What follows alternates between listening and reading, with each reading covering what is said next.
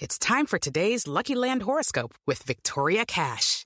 Life's gotten mundane, so shake up the daily routine and be adventurous with a trip to Lucky Land. You know what they say. Your chance to win starts with a spin.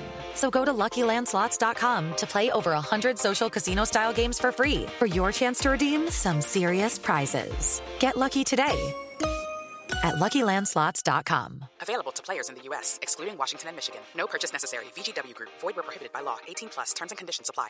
Judy was boring. Hello. Then Judy discovered ChumbaCasino.com. It's my little escape. Now Judy's the life of the party. Oh, baby, mama's bringing home the bacon. Whoa, take it easy, Judy.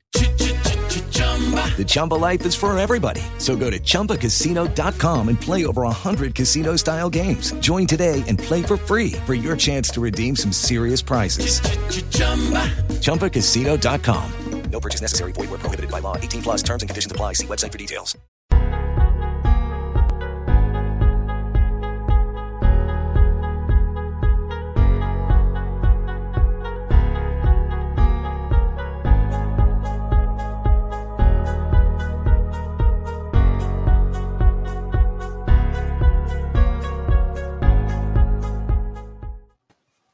Hello and welcome to Destination Draft Day. We got an action packed Monday for you.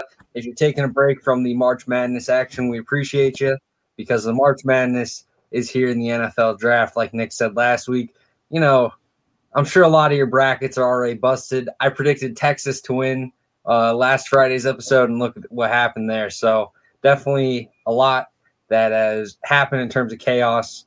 And, you know, if you if you just are hurt by the entire bracket side of March Madness, and come to us. We'll comfort you with some new hopefuls for the NFL draft. But first and foremost, let's bring in Nick Durst. Nick, how are you doing? Do well, Michael. Uh, we, we heard today, a few hours ago, that the NFL draft will be taking place in Cleveland. So no more virtual. I'm Going to be in person for at least the first round. There'll be some prospects there be interested to see how that goes. The last in person draft, of course, was in uh, Nashville and it was packed. And the plan is for the 2022 draft to be in Las Vegas, which was the originally scheduled 2020 draft. What's your favorite part about watching the draft on TV? And you know what what are you what are you watching? Do you watch ABC, ESPN, or the NFL Network, or do you watch Bleacher Report? I tend to go with wherever's really getting me the picks fastest. So you know, if if that's ESPN, then I'm willing to watch ESPN. If that's NFL Network, uh, I used to do that. I guess I recently haven't been able to get NFL Network just because of the TV subscriptions. You know, we lowered our our channel totals, so we're paying less. So mostly been sticking to ESPN. ABC was an option as well, but my most favorite thing about it is just all the chaos that happens. You know, when we get past those first three picks that kind of go c- consensus, and we start to see those shockers on the board. You know, the the Denzel Ward going at four, the Clelin Ferrell going at number four, the QBs that are supposed to go top five falling to you know pick eleven, maybe even pick twenty six. It's it's always super fun to see, and really just kind of starts your predictions for the next season and allows you to really start to realize what this roster is going to look like when we enter that next year. So, what what do you personally like better to watch, the draft or the Super Bowl? Uh, you know, as a Patriots fan, I Patriots in the Super Bowl is number one. But if it's not the Patriots in the Super Bowl, it's it's real close. I gotta admit. Now, are you locked in for all seven rounds? You'll watch every pick. Absolutely. I, I, hate that on TV broadcast they start to do this thing where they they don't stop they don't, they don't, they don't talk picks. about the picks. They just yeah they just start talking about the past draft and you know they'll go back and talk about like the first round QB. Yeah. it's definitely for... tough to watch like rounds late round four through seven because just like the picks are caught up on the screen. They're not even talking about it. Yeah. So if I have something going on, maybe I, I won't cancel out on plans. I'll just be looking at my phone the entire time, but for the most part, I stay at the TV. I'm watching it, and I, even if they're talking about something else, I just love to see the, the new names coming across the bottom. Should be good. Rick, he says, "Let's go," and he loved the virtual draft. It was much more enjoyable for me. The home viewer. What did you think about the virtual draft? I thought it was handled really well. I think there's something special about seeing those guys go on stage holding the team jersey for the first time, but definitely with the circumstances that were given, they did a really good job with the virtual draft. Yeah, we'll see what happens. And then Rick wants everybody to join the NFL draft Discord for rounds four to seven. Shoot the breeze with your team's fans. Maybe, maybe Michael will go live for rounds four through seven that Saturday, right here on Destination Draft Day and Landry Football Network. How would you feel about that, Michael? You're breaking down the picks for seven hours on a Saturday. it's a possibility, but I probably don't want to tie myself up to it yet.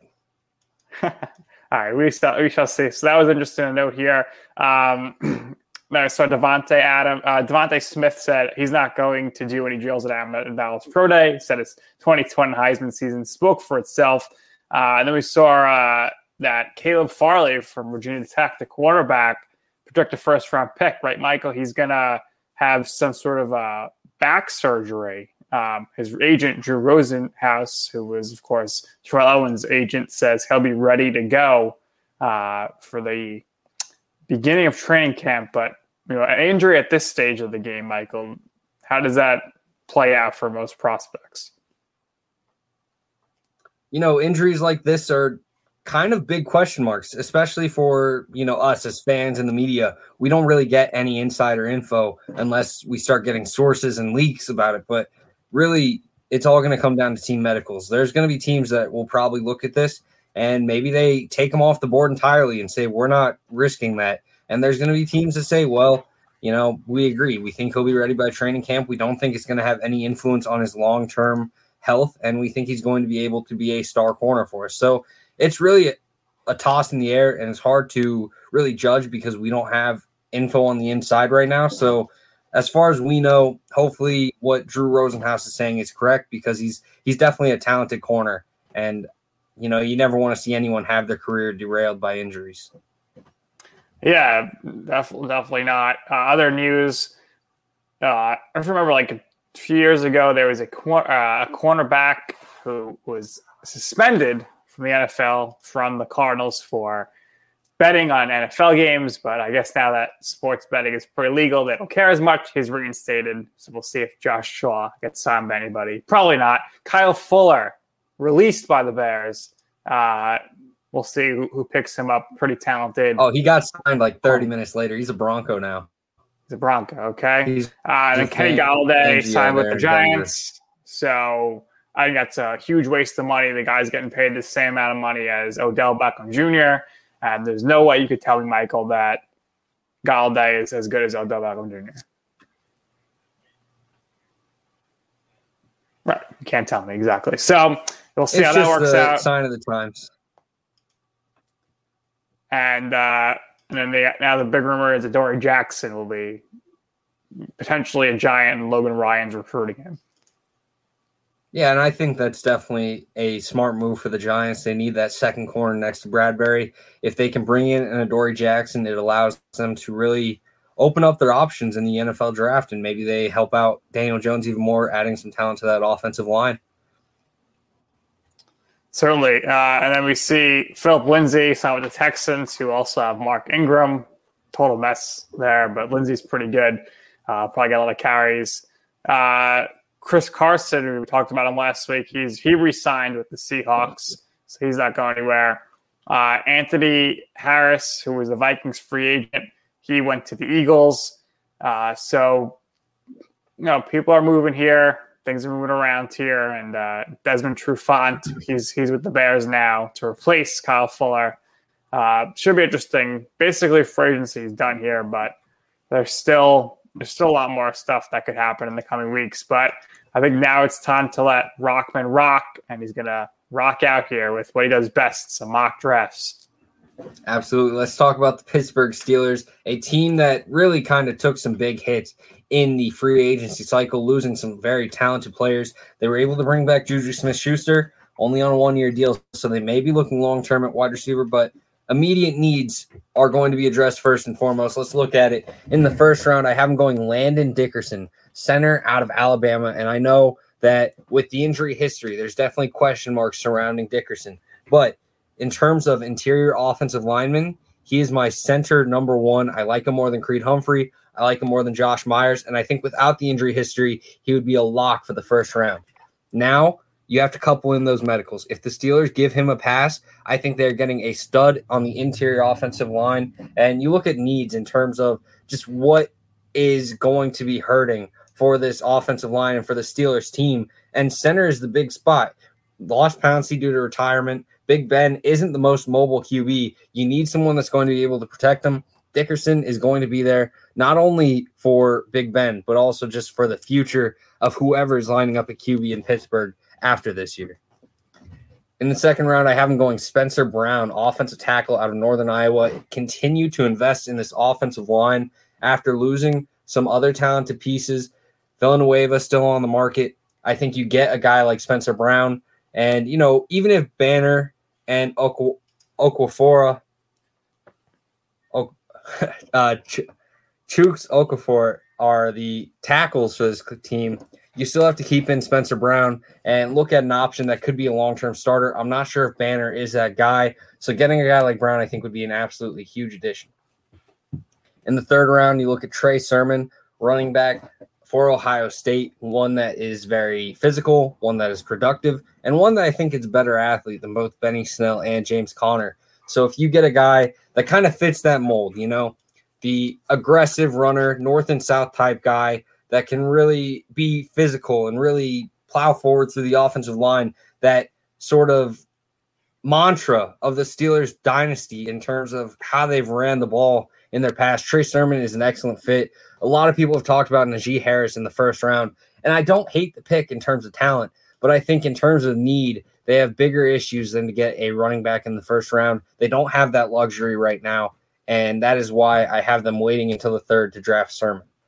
In the fourth round, Khyiris Tonga, whether or not you look at this defensive line, you think nose tackle is solved right now. I think long term, it is still very much a need. Getting Tonga in there, hopefully having him as a rotational piece that may be able to step in and become the starter long term would be absolutely huge for this team. And I think it would be absolutely huge for Tonga because that is an excellent fit, especially working in between Cam Heyward and Stephon Tuitt. With the next fourth round pick, I haven't taken Josh Imatorbhebhe. You look at what he can do as an athlete and what the Steelers can do in terms of developing receivers, and it's a perfect fit. I think in terms of what he did at Illinois, he was phenomenal, and the offense just wasn't up to standards. Brandon Peters is a fine college QB, but there were too many times where he was missing on throws, and really it cost Imatorbhebhe probably money in this draft because even though he's a phenomenal athlete, I think there's a lot of polish on tape too. He can run pretty well. He gets separation and he has great size. Put him in a place like Pittsburgh where they take athletes and turn them into stud receivers. And Josh Imatorbhebhe may be one of the biggest steals in this class. In the sixth round, I look at Grant Stuard, linebacker out of Houston. While this guy isn't pro- probably isn't going to be this all-star superstar linebacker, I think he's definitely going to contribute as a run stuffer. I think he's going to be a special teams specialist, and he's going to add great depth to this linebacker unit that probably needs some help. Adding in Stuard with a unit that has Bush and Vince Williams right now as the starters, I think gets you that third linebacker, maybe fourth if, if necessary. And then you have to really see what he does in terms of growth. I think this is someone that from the same school, Elandon Roberts, is someone that he could really look up to being. And I think that'd be a nice third piece in any linebacker unit across the NFL. In the seventh round, I have him going Marco Wilson, cornerback out of Florida, and offensive guard Jared Hocker out of Texas A&M. Most likely, these guys aren't going to start, but you look at what they bring to the table, and there's enough to really be enticed by them. Marco Wilson obviously is notoriously known for his shoe toss in the LSU game that really cost them that game, but that doesn't mean that he doesn't have some talent. There's still a lot there to work with and you know taking these guys in that seventh round and seeing what you can do with them i think is absolutely worth it. Hocker i think is a good depth offensive lineman piece and potentially could step in and be a starter if anyone were to go down or need replaced. Nick in terms of steelers and their outlook going forward what do you think of this draft in terms of just addressing needs? Well, first of all, I mean, what are the chances that in his first game uh, or his first, first report to the camp or something, there's going to be a cleat hanging in his locker. I mean, that's that's going to be some rookie hazing right there. Uh, the Steelers, I, I, think they could. They obviously need a center with Pouncey gone. Uh, yeah, I'm not really as high on Dickerson as you are, but uh, you know, it's slim pickings for the for the centers each year. Usually not that many. Uh, they need a run stopper, so I think Tonga could definitely come in and contribute right away. Um, at least being their rotation on the defensive line. Uh, big guy, and uh, you, you, know he plugs he plugs the middle there, and he can get to the quarterback a little bit too. He I think he had like seven or eight career sacks and four year player with, with BYU. He, he started since uh, he was a freshman. Uh, so you, you know he's durable. He, he's played. He plays all the games, and he, he does he does what you need to do out there in the middle of the field. Absolutely, and you know, just looking at it from a perspective of Steelers outlook, we don't have graphics anymore because these mock off seasons have come to a close. So we're going to talk about, you know, what we expect for the Steelers next year. They definitely have suffered some losses. They've had some guys that are now no longer with the team, and they've taken some, you know, regression in terms of how they started last year, in terms of how they finished. But for your expectations for the Steelers, what would you predict for their finishing? And do you think that the potential improvement of the AFC North is going to kind of put a sour on the Steelers season? I think they'll be a wild card team. Uh, I think this might be the year where the Browns win the division. Uh, Ravens are, are, right there still. Uh, I'm not going to read too too much into the way the season ended last year for the Steelers. I, I think they still have the talent there. Uh, Juju Smith Schuster, he was not playing hard at the end of last year. He probably thought, oh, I'm going to get paid no matter what. Now he only, he's only getting paid one year, $8 million. So he's going to try, hopefully, be more motivated for Big Ben here and have a big season. And this could potentially be the last season for Ben Roethlisberger. So we'll see what happens here. Another year of Chase, Chase Claypool is, is good for the Steelers offense. And defensively, they'll just have to, you know, hunker down and get things together here. And hopefully there could be some consistent offense from Mike Tomlin Steelers. But I definitely see them uh, as a wild card team at, at worst here for next season. See, surprisingly, I'm sold on the Steelers just missing playoffs. I think that they've just taken too many hits. The roster already fell off, and I I understand, you know, maybe it's just a motivation issue and they could easily bounce back. I think in terms of competitiveness, though, there were too many games where they came out flat. Even when they were winning, they just had games where they weren't matching up with what a undefeated team really should be. So in this next year, where I expect the AFC North to improve, I expect the schedule to be a little bit harder in terms of what they draw. I I don't know. I don't trust the Steelers to be good next year. And I think with all the losses they take, the defense should be good, but I don't trust the offense to be very efficient. And in turn, you know, maybe the defense loses some momentum as the season goes along with no offensive support. We'll see. Well, you and, shall see. I, I, so while we're talking the well, I was going to say who do you think's going to win the division, but we can get to that a little later on. yeah, absolutely. And you know, a team that's definitely going to be competing with the Steelers is the Cleveland Browns, another team that made playoffs last year. We'll bring up their mock draft now. In the first round, I have him going Greg Newsome, cornerback out of Northwestern. After a phenomenal pro day, I think he has pretty much locked himself into being an early second round pick at the latest. With that first round pick for the Cleveland Browns, I think they can address corner and get a stud. Having Newsome, Ward, Troy Hill, and Greedy Williams as your cornerback unit would be absolutely phenomenal for the Cleveland Browns after last year, where they struggled with injuries, where they struggled with having, you know, guys that they could depend on. This time now, they get studs in the secondary, and I think it'll be a phenomenal cornerback unit, especially with the safety help that's added in with Grant Delpit back from injury and John Johnson signing in free agency. Plus, you can't dismiss Ronnie Harrison either. Just an absolutely improved secondary if they get someone in this draft. With their second round pick, I have them going Patrick Jones second out of Pittsburgh. I think you need someone opposite Myles Garrett. They could look for someone in free agency, but I think getting someone like Patrick Jones second in this draft would be absolutely huge. He's a great run stuffer. You can kind of use him in containment scenarios where you let Myles Garrett really rush the passer fully. And with that, I think you have improved this defense entirely. Yes, the linebacker unit still has its holes, but I think you're seeing some really stud pieces in this draft that will allow the defense to really take that next step. In the third round, I have him going Nick Bolton, linebacker out of Missouri. I think what the biggest issue with Bolton is is that he's not the greatest athlete, but he does have nice closing speed. He's a great run stuffer and a great tackler. I think, you know, looking at guys like BJ Goodson, they kind of have that similar type of makeup. So you get a guy like Nick Bolton, who's going to be a cheap third round deal, and you have a productive, probably dependable starter. Yes, you need some athletes, but I think with the secondary, with guys like Ronnie Harrison able to drop down and help out, you are able to sacrifice a little bit of athleticism for football IQ and really just run stuffing ability. With that next third round pick, getting Bobby Brown the third, one of my favorites in this class, defensive lineman out of Texas A&M, probably best suited to play nose tackle. I think he's athletic enough to play three tech if needed in that four three defense, working. You know whether it's next to Sheldon Richardson or some of the other defensive linemen that they have. I think this would be an absolutely perfect pick.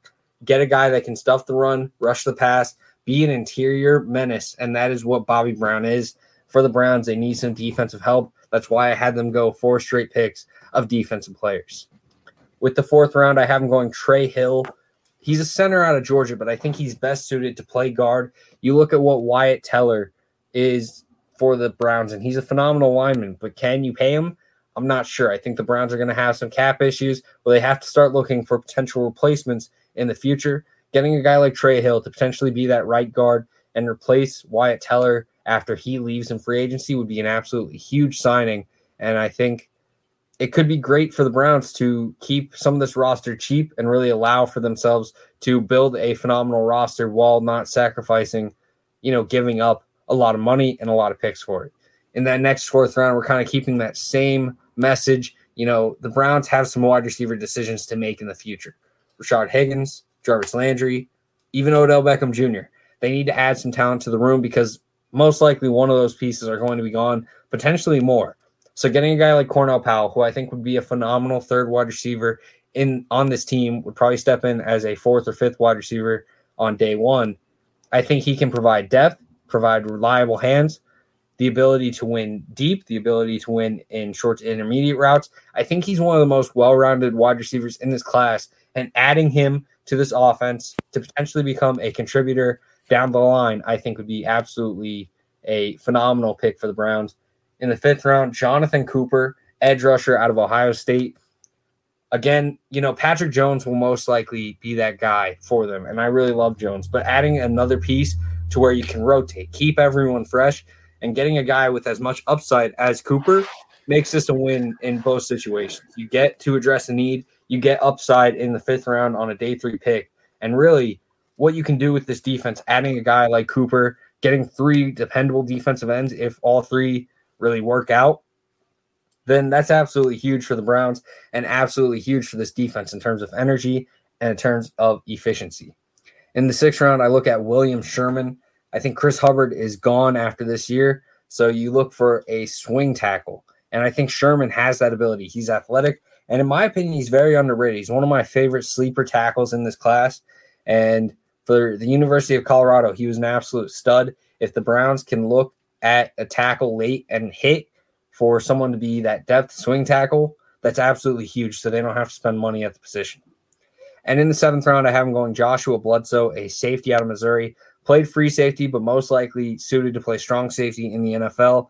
Maybe, you know, after this Johnson pick, they keep him at that free safety spot, especially with guys like Sheldrick Redwine also playing free safety. But I think this is more of a depth potential special teams option that may stick around on the practice squad for a bit, and then they see what they can make out of him. Nick, in terms so, of outlook for the Browns, you know, addressing the defensive side is obviously huge, but what do you think of this draft particularly, and what do you think of the Browns' outlook after a draft like this? So I'm I'm guessing they're not going to bring back Olivier Vernon, which is a little bit of a head scratcher. Uh, guy had like nine nine sacks last year. I haven't heard anything about him signing it anywhere um, at all. So maybe he's going to retire. Have you heard anything on Olivier Vernon? Uh, I haven't heard much. I know that there were some issues in terms of just like maybe not production, but just overall like efficiency that mm-hmm. have kind of made question marks about whether he'll be back or not. But yeah, I haven't heard much in terms of what he's planning to do. Yeah, so I mean, solid draft here. Uh, you know, getting an edge rusher, a linebacker, and a defensive lineman in the second and third rounds to really bolster that that front seven uh, is big time because uh, you know the, the Browns sometimes last year had some issues getting to the quarterback outside of Vernon and Garrett. Uh, so you know, they're they're not that far off here. You know, Stefanski did a great job last year. Offensively, they are very solid. Uh, you know, they had the great running attack, and you, you mentioned Landry and, and Odell Beckham Jr. So I'm expecting another good season for the Cleveland Browns here. Absolutely. And, you know, in terms of needs for this team and what they bring to the table, what do you think of the Browns for, you know, heading into the season? If they were to have a draft like that or whatever they do in the draft, what are your expectations for them? And do you think that it's win the division or it's a disappointment of a season for them? Yeah, I think they definitely they want to win the division, but I think if they aren't in the AFC championship game this year, then I think a lot of people are going to be disappointed. So that's not easy, an easy task, but if you win the division, you're much closer to doing that than not than you know than anything else. Because you look at the the AFC East, the Bills I think are still the top team, but going to chalk up a few more wins there for the Patriots. So if the the Browns can separate themselves from the the, the Ravens and the Steelers, I think they have, and they could, you know, get up there 12, 13 wins. They could be, you know, that top seeded team in the, the opening weekend, and that'll that'll help them big time uh, moving forward here. And they they could avoid uh, playing the the Chiefs in the, in the you know before the conference championship. So uh, you know they the Browns last year, I you know they put up a heck of a fight, but just came a little short. Uh, they, they're going to be a dangerous team again next year. And one of the big things that's starting to be talked about is the looming extension for Baker Mayfield. Some people have come forward and said, you know, I don't think the Browns should pay them. I think there's kind of this running offense that works, but Mayfield's just kind of sitting in that role. Do you buy into that at all, or do you think they need to pay Mayfield and keep him there in Cleveland? Listen, I don't think Mayfield should be getting like this crazy money like Dak Prescott, who also don't think should be getting that crazy money, but – that's just the way it's going these days. Uh, is it going to hurt this team to have so much money in Baker Mayfield? Absolutely. But you know, what's the alternative? that's that's what you got to ask yourself. And they waited so long just to be a competitive team and get in the playoffs, which is what Baker Mayfield has done for them. You have to reward the guy. Uh, this fan base has been tortured, and if they let Mayfield go and then they're just bringing in Cam Newton or something, uh, people will not be happy. Absolutely. And another team that is going to have to look into extending their QB, the Baltimore Ravens, another possible issue for them is the looming Orlando Brown situation. Wants to play left tackle, would be right tackle if he came back. Here's the trade that we have Baltimore sends Orlando Brown, their first and second, pick 27 and 58, to the Los Angeles Chargers for their 13th and 47th pick. So what this is is a pick swap in the first, a pick swap in a second, and allows them to move up. And in turn, they give Orlando Brown to the Chargers, who desperately need a left tackle to help protect Justin Herbert. So, what the Ravens do from there in the first round at pick 13, I have them going Devonta Smith. After looking at, at it, from a free agency perspective, I think this wide receiver board is starting to move around. Maybe they go Ja'Marr Chase if he's there, and I think that's one of the best fits in the here at 13. Add him in. I think yes. The big question mark is: Are you really going to have a wide receiver core of Hollywood Brown and Devonta Smith? That might be you know 200 pounds combined between both of them. But Devonta Smith is an absolute monster on film. Adding him in to get a wide receiver who has polish, who can get open and who can make plays for Lamar Jackson would be absolutely huge. And trading up while you lose Orlando Brown would be a great move for the Ravens to add a wide receiver weapon in this class. In the second round, I have him getting Teven Jenkins, and there is the Orlando Brown replacement, a phenomenal run stuffer or run blocker, sorry, and really just a mover. We saw him go against Joseph Ossai, in the middle of the season, and really they went at it all game. Knife sharpens knife, sword sharpens sword, whatever you want to call it. These are two phenomenal prospects that went at it all game, and Teven Jenkins really proved that he is worth the hype. In the second round, you know, mid to early second, I think this is a perfect pick to step in on this offensive line and keep Lamar protected. In the third round, I have him going Kelvin Joseph, corner out of Kentucky. I think this is someone that's gotten a little bit of hype from the media that's been, you know, rising up on the mock draft boards, but I don't expect it to be the same on draft day. I think he's going to be a, you know, maybe late second to late third type guy. And with the Ravens, you know, the cornerback unit has been the recipe for success. They've had not only Marcus Peters, but Marlon Humphrey, not only Marlon Humphrey, but Jimmy Smith, and, you know, many others in that mix. But after time, you know, you're going to have to make sacrifices and getting a guy like Kelvin Joseph to step in for, you know, maybe Jimmy Smith, who's nearing the end of his career, would be absolutely huge for the Ravens and would add some talent to this unit that can continue that success and allow them to continue to thrive with a dominant secondary. In the fourth round, I have him going Victor Dimukeje. You look at what the Ravens do with their edge rushers, and they are great at developing. They are great at having versatile options. And I think that's what Dimukeje does. He kind of reminds me of Anfernee Jennings last year, the solid, compact frame, but I think there's athleticism and agility to drop back into coverage. And I think that's what the Ravens would be able to do with him. And with his youth, he's one of the youngest prospects in this class. I think he would be able to be a stud in time with the Ravens and be developed into a proper starter. Probably starts right away, if not in that year two situation, because of the Ravens' loss of Matthew Judon. But a guy like Dimukeje in fourth round, I think would be a great pick. With the next fourth round pick, Ryan McCollum, center out of Texas A&M. You look at what the Ravens have really gone through in terms of interior offensive line over the years, and there's just been issues nonstop of you know miss snaps, allowed pressure, broken pockets. And while Lamar Jackson has the athleticism to scramble around and make do with a, some bad offensive line play on the inside, that doesn't mean you just want it to continue to happen. Get a guy like McCollum in the fourth round. Potentially, he could come in and step in as a starter. And I think you're getting a much more dependable center in place. And you're also getting a very good run blocker. I think he's proven himself to be a dependable blocker at the college level. And at the NFL level, I think that would continue. In the sixth round, I have him double dipping at the defensive line spot. Two guys that played nose tackle in college, but one is definitely not meant to be. And that's why I am kind of high on him. Naquan Jones is the nose tackle for Michigan State. This guy actually fits the mold of a nose tackle. You know, he's 340, absolute beast, and really can step that nose tackle that the Ravens will hopefully find a replacement for Brandon Williams, who's nearing the end of his career, but they need someone to really step in because when he's gone, it shows for the Ravens defense. And then Carlo Kemp is someone that plays nose tackle for Michigan, but he's like 290 pounds. He should not be playing nose tackle at all, but he holds up. And, you know, that speaks volumes to me when you're playing out of position and still looking like a talented player.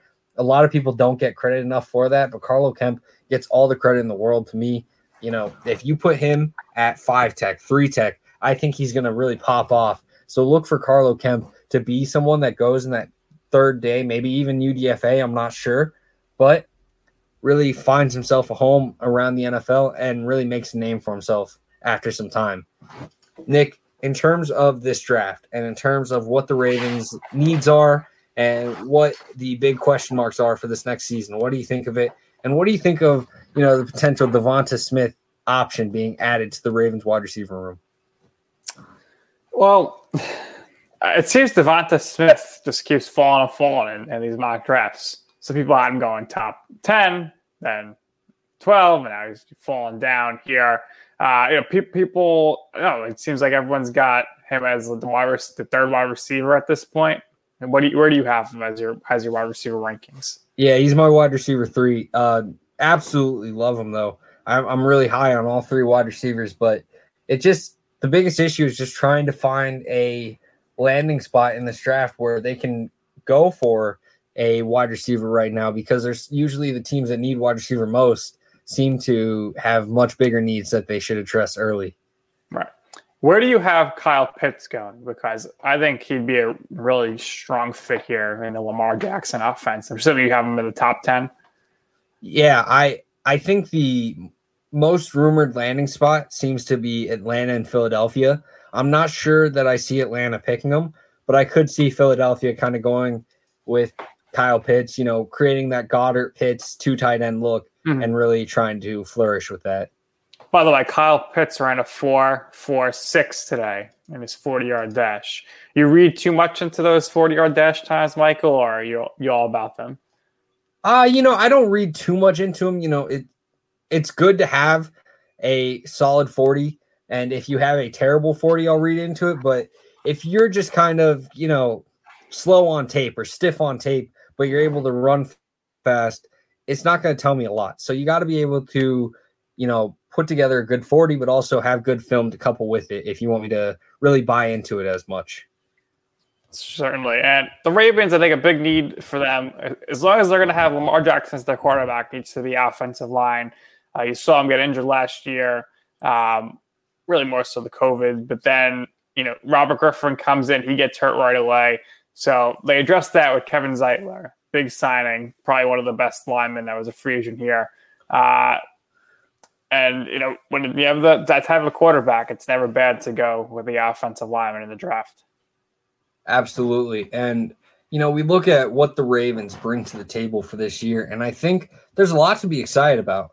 You know, Lamar Jackson gets another year of development. You look at the running back room, J.K. Dobbins put together an excellent end of the season. And if you're anyone who's into fantasy, I think he's someone that you should definitely look for in your drafts or, you know, potentially trades if you're in some dynasty or keeper league.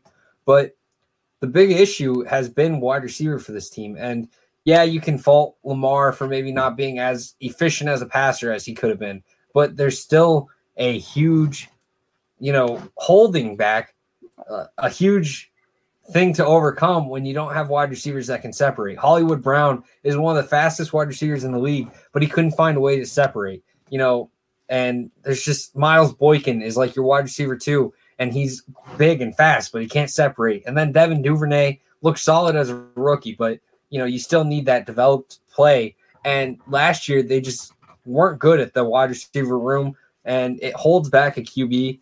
And for Lamar Jackson, when you're young, you need weapons to be able to fall back on because that's huge for development and huge for confidence. So getting him a weapon is absolutely a necessity. And it seems the Ravens know that. They've been looking into the veteran free agent market at wide receiver, you know, pursuing a guy like Juju, pursuing other options as well.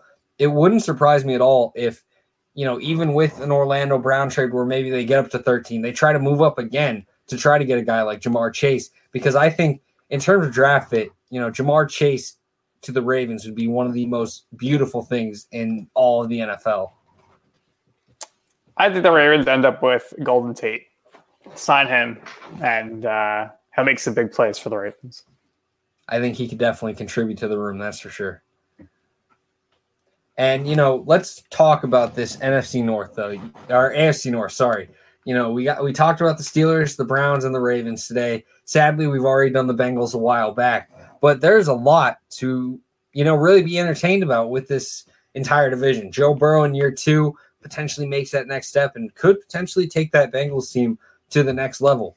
The Steelers obviously started out the season as one of the best teams in the NFL, fell off a bit, but they're still an elite defense, and there's a lot to love. The Ravens have been consistently dominant and hanging around in the NFL for a long time. They very much are still in play to win the AFC North. And the Browns had that huge breakout season last year where they finally made playoffs. They could continue growing under Stefanski with one of the best running back rooms in the NFL. Baker Mayfield, obviously, another year of development, and really just an improved defense could make this AFC North the best division in football. Nick, in terms of just predictions for it, if you had to rank them one through four, what are your expectations for the AFC North. And yeah, you know, what are your division? Yeah, so uh, cut out, cut out a little there, but I think the Browns are going to win the division. Uh, you know, I guess the thing is, we're still trying to figure out if there's going to be a 17 game season or a 16 game season. It looks like it's going to be 17, but we don't really know yet. So uh, these teams are going to beat each other up uh, in, at the top here. So I'm going to say the Browns win the division at 12 and 5 in a 17 game season. Uh, I think that the Ravens and Steelers will both have 10 wins and the Bengals are going to have some trouble again. I don't, I don't see that the Bengals are doing enough to, to help Joe Burrow here. Uh, you know, and just the, the team in general. Geno Atkins, they cut him um, to save some some cap space, uh, but I don't know. I don't see where this team's going to be good enough, to, you know, to win any, to win that many games here and protect Joe Burrow. It's going to be really tough for the Bengals. But yeah, I, just to recap, the Browns off winning the division uh, Ravens and Steelers, you know, right there because I have the I have the Steelers in the playoffs and then the Bengals there at the end. Uh, yes, the NFLPA accepted a 17 game season, Rick, but they haven't decided yet if this season with COVID they're going to start it this year or wait till next year with the new, uh, you know, CBA when it actually starts. Um, and Rick's separation is a weird stat. Lamar is struggling to, to grow as a thrower, but it does not help that they run the triple tight end offense. Yeah, I mean they have a tight end heavy offense there. So I mentioned Kyle Pitts, but they do need to get that big wideout who could could go down the field. Uh, we really don't know about Lamar Jackson's deep ball. We never really see him throw the ball deep. It's more so that you know the, the triple tight end offense is really to protect Lamar Jackson when he's doing the play action. Yeah, and there's definitely questions about this entire division that you know, like Lamar has his questions in terms of can that offense take the next step in terms of efficiency. And the Browns are going to have that question of can they fix up the defense? The Steelers are going to have the question of can that offense really recover from what was a terrible rut to end the season? And, you know, the Bengals are going to have that question of can the entire roster really take that next step together? And for me, I think I'm similar with you. I think the Browns win the division because I think right now in a season like this, with the development that they've had, winning the division matters most to them. I'm not going to say the Ravens don't care about it or anything, but I just think the Browns are going to be probably the most motivated to go out and win, and I think they're talented enough to do it. Second place, I think you look at the Ravens right there, and then you know I'm Steelers Bengals, but I don't think Steelers or Bengals make playoffs. So I think you know you're looking at 13 and 4, 12 and 5 for the Browns, and then 12 and 5, 11 and 6 for the Ravens. And I think both those teams are going to be very strong, and it really just depends on how we finish out this offseason to potentially change that. Well, we will see. We're getting closer here. And, you know, the draft is coming up. So now we'll be getting a bunch of these pro days, Michael. What are you looking for specifically from, you know, some people you're, you're trying to figure out where to, where to put them in your mock draft right now when it comes to pro days? Yeah. So one, one huge question mark that I had was about Nick Bolton and he today tested for the Missouri Pro Day and really kind of showed a lot of what we saw on tape is that you know he he's a smart player, he's a good run stuffer, he works downhill well, but in terms of athleticism, it's just not there. And that's going to limit him, and that's probably going to push him down. I've seen a lot of mocks that will include him in the first round, and I don't think that's realistic. I think third round is probably his peak, and I don't want to be like rude about it. I just think you know, third round to fifth round is is a much more realistic range for Nick Bolton. I think he's a fine linebacker, but you kind of know what he is, and a lot of teams are probably going to be more enticed by people they think they can develop. So I look for, you know, maybe a guy like Jamin Davis out of Kentucky that will maybe not have the same notoriety at the college football level, but still have, you know, the length, the athleticism, and the potential to grow from his frame to become a special linebacker to go higher than a guy like Bolton, despite maybe Bolton being higher on a lot of media boards right now. And then, you know, you look at some of the wide receivers and corners, I think that's where the big situation comes from. You know, a guy like Paris Ford just ran a 4 9 40, and he was a guy that was rumored to be a third round pick at the highest. But now I don't know if he's going to get drafted. That's really how much some of the stuff matters. If you turn in an athletic testing that is abysmal, you lose faith of a lot of the guys that were Right. riding for you. Right. And if you're in a war room saying this is our guy, this is someone that we need to look at, and then they turn in this pro day, you're probably saying, okay, you know, maybe I misevaluated. I'm all right passing over him. And then, you know, instead of you pounding the table for Paris Ford in the fourth round, you're now looking at him in the seventh, maybe, but you still have guys that have been pounding for, you know, these FCS players, maybe, or a lower end division one guy that they're like that they've been pounding the table the entire offseason for about, hey, you know, this is a guy that we should look at in that sixth, seventh round because I think he's going to be an absolute stud. So when you start to lose momentum on players, that's when you start to really lose the chance of drafting them.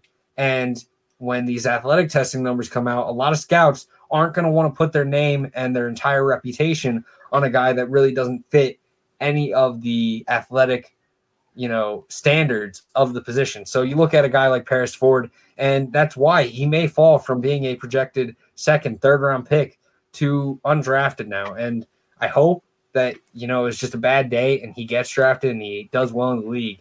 But these these pro days matter. And uh yeah. you know, if, know. if we're well, going to put up good numbers, just pretend to have a hamstring issue or something. I don't know. they uh, matter more because there's no combine. So it's kind of like this is it. This is the last Yeah. time the team's going to see you. Absolutely. And, you know, I just want to give a quick shout out to some great performances today from Chauncey Golston and Ihmir Smith Marsette at the Iowa Pro Day. Ihmir Smith Marsette is probably my wide receiver six, wide receiver seven. I'm a lot higher on him compared to the consensus. I think he is someone that reminds me a lot of Emmanuel Sanders, where he can play outside, play inside, ran a 4.46, put up some good numbers in terms of agility, has the frame, has the separation and route polish that I think is going to get him some early success despite maybe not being as high in the draft. That's all we have for you today on Destination Draft Day. Thank you to everyone in the comment sections, mostly just Ricklington. Thank you to LandryFootball.com for the platform. And thank you to everyone that tuned in to watch. We will see you guys on Friday. Take care. Hey guys, it is Ryan. I'm not sure if you know this about me, but I'm a bit of a fun fanatic when I can. I like to work, but I like fun too. It's a thing. And now the truth is out there. I can tell you about my favorite place to have fun Chumba Casino. They have hundreds of social casino style games to choose from, with new games released each week. You can play for free anytime, anywhere. And each day brings a new chance to collect daily bonuses. So join me in the fun. Sign up now at chumbacasino.com. No purchase necessary. Group. Void were prohibited by law. See terms and conditions. 18 plus. Hey guys, it is Ryan. I'm not sure if you know this about me, but I'm a bit of a fun fanatic when I can. I like to work, but I like fun too. It's a thing. And now the truth is out there. I can tell you about my favorite place to have fun Chumba Casino. They have hundreds of social casino style games to choose from, with new games released each week. You can play for free anytime, anywhere. And each day brings a new chance to collect daily bonuses. So join me in the fun. Sign up now at chumbacasino.com. No purchase necessary. Group. Void were prohibited by law. See terms and conditions. 18 plus.